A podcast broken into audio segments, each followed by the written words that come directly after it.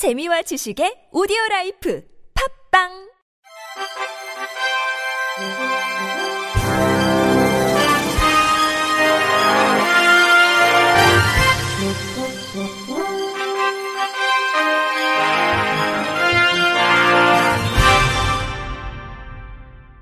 청취자 여러분 안녕하십니까? 12월 13일 화요일 KBS 뉴스입니다.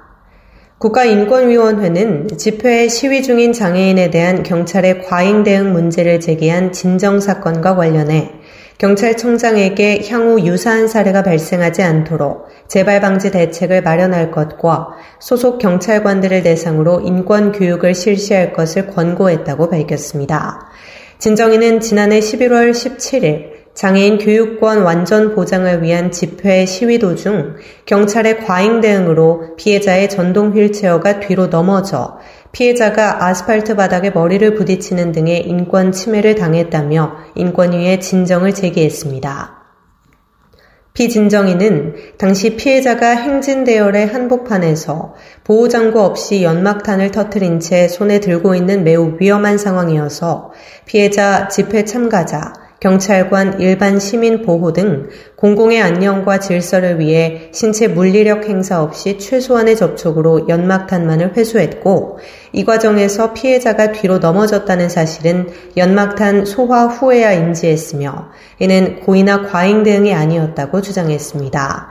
이에 인권위 장애인 차별시정위원회는 피진정인이 위험 발생의 방지 등을 규정한 경찰관 직무집행법 제5조를 근거로 피해자로부터 미신고 시위 물품인 연막탄을 회수한 것 자체는 위법하다고 할 수 없다면서도 연막탄 회수의 필요성 내지 정당성이 인정된다 하더라도 그 방법은 신체의 자유를 최소 침해하는 방법으로 이루어져야 하며 특히 장애인의 집회, 시위 등은 사고 발생 시 부상 위험이 커지는 등 신체의 자유가 침해될 수 있으므로 공권력 사용에 더욱 신중을 기할 필요가 있다고 봤습니다.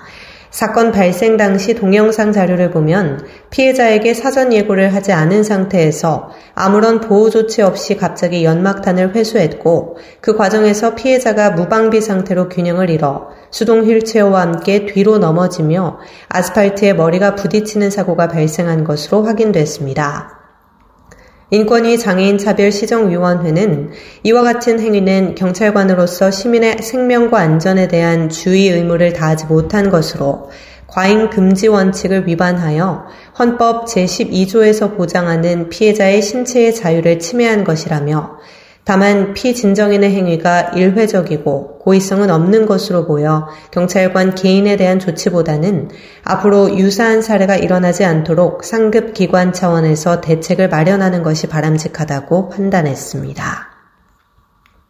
한국장애포럼, 한국장애인단체 총연맹 등 국내 18개 장애단체들이 유엔 장애인 권리협약 최종 견해 이행지표 개발연대를 구성했습니다.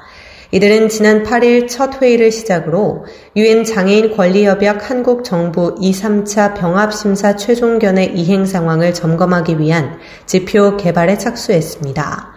유엔 CRPD는 한국을 포함한 185개 국가가 비준한 국제장애인 인권 규범으로 우리나라는 2008년 12월 이 협약의 비준에 올해 8월 2, 3차 한국 정부 보고서 병합 심의를 받았고 이후 9월 최종 견해 문서가 발표된 바 있습니다. 최종 견해 문서에서 한국 사회 내에서 여전히 장애인은 인간으로서의 권리를 제대로 보장받지 못하고 있으며 지역사회, 교육, 노동 등에서 분리 및 배제되고 있는 점을 반복해서 지적했습니다. 지표개발연대 단장을 맡은 김기룡 중부대학교 중등특수교육학과 교수는 연대 활동을 시작으로 국내 장애단체들과 협력해 UN CRPD 최종견의 권고사항들의 실질적인 이행 여부를 점검하는 효과적인 지표를 개발할 것이라고 밝혔습니다. 이어 지표 개발은 UN CRPD 제33조에 담긴 협약 이행 현황 감독에 대한 장애인 당사자 참여를 직접 이행하는 활동이라며 장애인 단체와 당사자가 직접 만든 지표에 대해 한국 정부 역시 중요성을 인식하고 책임있게 권고를 이행하길 기대한다고 강조했습니다. 한편 지표 개발연대는 내년 2월 UN CRPD 주요 조항별 지표 개발 완료 및 공청회 개최를 목표로 활동을 이어갈 계획입니다. 한국장애예술인협회는 550명 장애예술인의 경력이 수록된 2022 장애예술인 수첩을 발간했습니다. 주요 특징을 분석하면 미술이 30%로 가장 많았고 음악, 대중예술, 문학이 그 뒤를 이었습니다. 장애예술인의 장애 유형별 분포는 지체장애가 가장 많은 41%를 차지했고 자폐성 장애와 지적 장애를 합하면 22%로 집계됐습니다. 장애 유형은 장르와 밀접한 관계가 있는데 지체장애는 전 장르에서 고른 우위를 보였고 미술은 청각장애, 음악은 시각장애가 강세를 보였습니다. 장애 예술인 데뷔 방식을 보면 장애인 예술 분야에서 데뷔한 경우가 53.2%, 비장애인 예술 분야에서 데뷔한 경우가 46.8%로 비장애인 예술계에서 데뷔한 장르는 문학이 60%로 가장 많았고 음악이 32%로 가장 낮았습니다. 밝은 내일 IR 종합지원센터는 국가인권위원회 차별시정위원회가 지난 2일 대구시 수성구청장에게 수성 못 오리배 선착장에 장애인 등이 이용할 수 있도록 경사로 설치를 권고했다고 밝혔습니다. 밝은 내일 최창현 대표는 2019년 6월 인권위의 수성못에 위치한 호반 레스토랑에 경사로가 없이 휠체어 진입이 불가능한 것과 수성못의 오리배 선착장에도 경사로가 없어 휠체어 진입이 불가능한 것에 대해 진정을 제기한 바 있습니다. 인권위는 호반 레스토랑이 경사로를 갖추지 않은 것과 수성구청이 오리배 선착장에 경사로를 갖추지 않은 것은 차별에 해당한다고 판단했습니다. 다만 후반 레스토랑에 8분의 1 기울기의 경사로를 설치하려고 하면 고목으로 인해 공간 확보가 어려워 경사로 설치에 현저한 곤란한 사정이 있다로 판단해 기각했습니다. 오리배 선착장의 경사로 설치는 4천만 원의 비용이 드는데 토지 소유자인 농어촌 공사에서 안전시설에 대한 협의가 있다면 경사로 테크는 가능하다는 의견을 낸 점을 들어 수성구청이 과도한 부담이나 현저히 곤란한 사정이 있다고 보기 어렵다고 판단해 경사로 설치를 권고했습니다. 매년 장애인식 개선 메시지를 담은 동화책을 발간하는 현대모비스가 올해도 동화책 루리의 우주를 펴냈습니다. 루리의 우주는 휠체어를 타는 주인공 두나가 친구 루리의 꿈을 탐험하는 내용을 담았는데 루리의 꿈에서는 장애인 이동에 어려움이 없도록 노력하는 사회 구성원들의 모습이 그려졌습니다. 웅진 주니어 문학상과 마해송 문학상 등을 수상한 황지영 작가가 글을 쓰고 원정민 동화 전문 작가가 그림을 그렸습니다. 책은 전국 지역 아동센터와 어린이 도서관, 공공도서관, 사회공헌활동 협력기관인 푸르메 재단과 재단 후원자들 등에게 2,500권이 무료로 배포됩니다. 은평 성모병원 정신건강의학과 박민현 교수, 최은경 임상심리전문가팀은 수어발달 장애 아동이 다양한 기관에서 받은 각기 다른 형태의 검사 결과지를 한눈에 알아볼 수 있고 인공지능 맞춤 알고리즘을 이용해 결과에 대한 전문적인 맞춤 해석 정보를 제공하는 모바일 인공지능 플랫폼 아이보리를 개발했습니다. 연구팀은 국내 300여 개 의료기관에서 시행 중인 80종 이상의 발달장애 아동에 대한 검사 결과지를 스마트폰으로 촬영하면 광학식 문자 판독 기술이 데이터를 자동 추출하는 방식으로 모바일 인공지능 플랫폼을 개발했습니다.